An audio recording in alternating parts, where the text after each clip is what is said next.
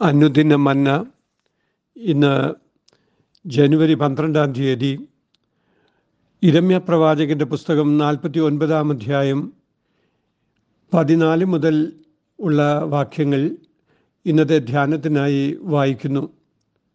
ബൊസ്ര സ്തംഭനവും നിന്നയും ശൂന്യവും ശാപവുമായി ഭവിക്കും. അതിന്റെ എല്ലാ പട്ടണങ്ങളും നിത്യശൂന്യങ്ങളായി തീരുമെന്ന് ഞാൻ എന്നെക്കൊണ്ട് തന്നെ സത്യം ചെയ്തിരിക്കുന്നുവെന്ന് യഹോവയുടെ അരുളപ്പാട്. നിങ്ങൾ ഒരുമിച്ച് കൂടി അതിന്റെ നേരെ ചെല്ലുവിൻ. യുദ്ധത്തിനായി എഴുന്നേൽപ്പിൻ നിങ്ങനെ വിളിച്ചു പറവാൻ ഒരു ദൂതനെ ജാതികളുടെ അടുക്കലേക്ക് അയച്ചിരിക്കുന്നു എന്നൊരു വർത്തമാനം ഞാൻ യഹോവയെങ്കിൽ നിന്ന് കേട്ടിരിക്കുന്നു. നിന്റെ ഹൃദയത്തിലെ അഹങ്കാരം നിന്നെ ചതിച്ചിരിക്കുന്നു. നീ കഴുകനെ പോലെ നിന്റെ കൂടെ ഉയരത്തിൽ വെച്ചാലും അവിടെ നിന്ന് ഞാൻ നിന്നെ താഴെ ഇറക്കുമാറാക്കും എന്ന് യഹോവയുടെ അരുളപ്പാട്. ജോർദാന്റെ വൻകാട്ടിൽ നിന്നൊരു സിംഹം എന്ന പോലെ അവൻ എപ്പോഴും പച്ചയായിരിക്കുന്ന മേച്ചിൽ പുറങ്ങളിലേക്ക് കയറി വരുന്നു. ഞാനവരെ പെട്ടെന്ന് അതിൽ നിന്ന് ഓടിച്ചു കളയും ഞാൻ തിരഞ്ഞെടുക്കുന്ന ഒരാളെ അതിന് നിയമിക്കും. ആട്ടിൻകൂട്ടത്തിലെ ചെറിയവരെ അവർ ഇഴച്ചുകൊണ്ട് പോകും.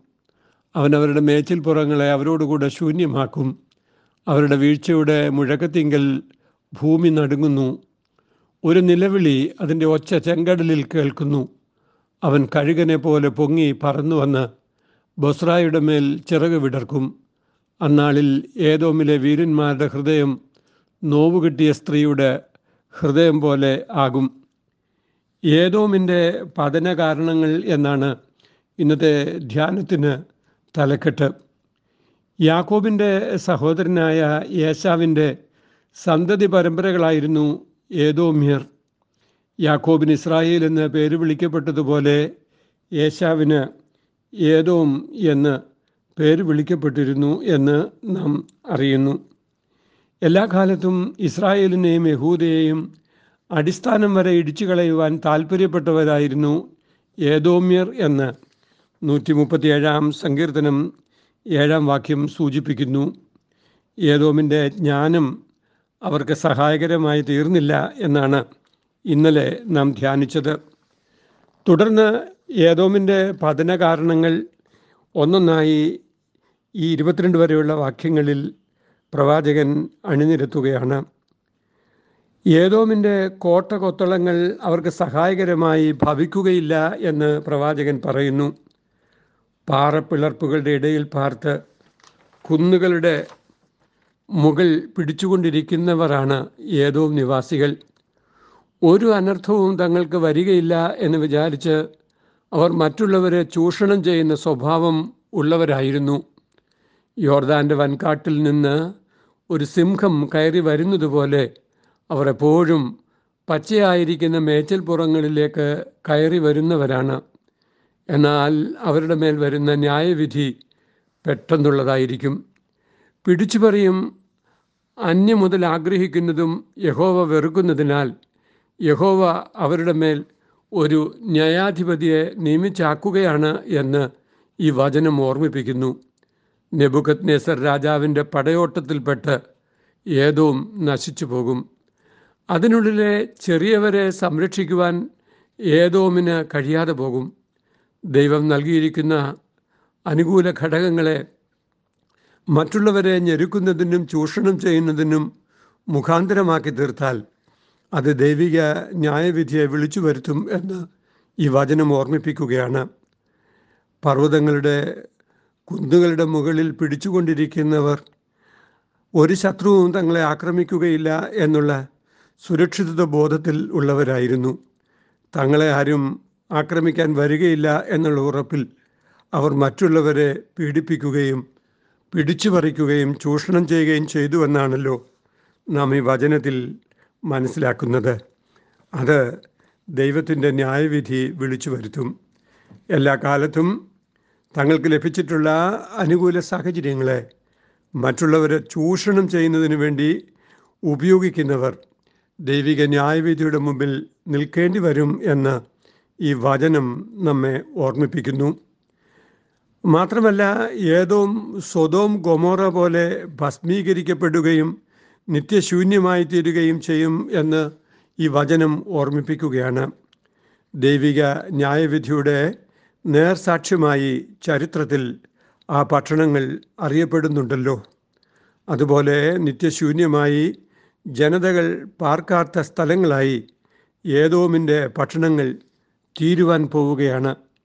ആ പട്ടണങ്ങളുടെ നേരെ ചെല്ലുവാൻ യഹോവ ജാതികളെ ഉത്സാഹിപ്പിച്ചിരിക്കുന്നു.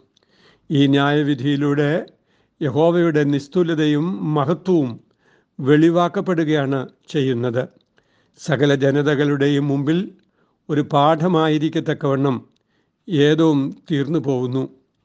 അവർ അബ്രഹാമ്യ പാരമ്പര്യത്തിൽ ഉള്ളവരായിരുന്നു എങ്കിലും ദൈവിക തെരഞ്ഞെടുപ്പിനെ അംഗീകരിക്കാതെ അവർ ദൈവജനത്തിനെതിരെ എന്നും നിലപാടുകൾ എടുത്തവരാണ്. ദൈവിക തെരഞ്ഞെടുപ്പുകളും ഉദ്ദേശ്യങ്ങളും മാനിക്കാതെ ഇരിക്കുന്നവർ. അവർക്ക് നൽകപ്പെട്ടിട്ടുള്ള സാധ്യതകൾ പോലും സഫലീകരിക്കാൻ കഴിയാതെ നശിച്ചു പോകും എന്നുള്ള ഓർമ്മപ്പെടുത്തൽ ഈ വചനം നമുക്ക് നൽകി തരുന്നു.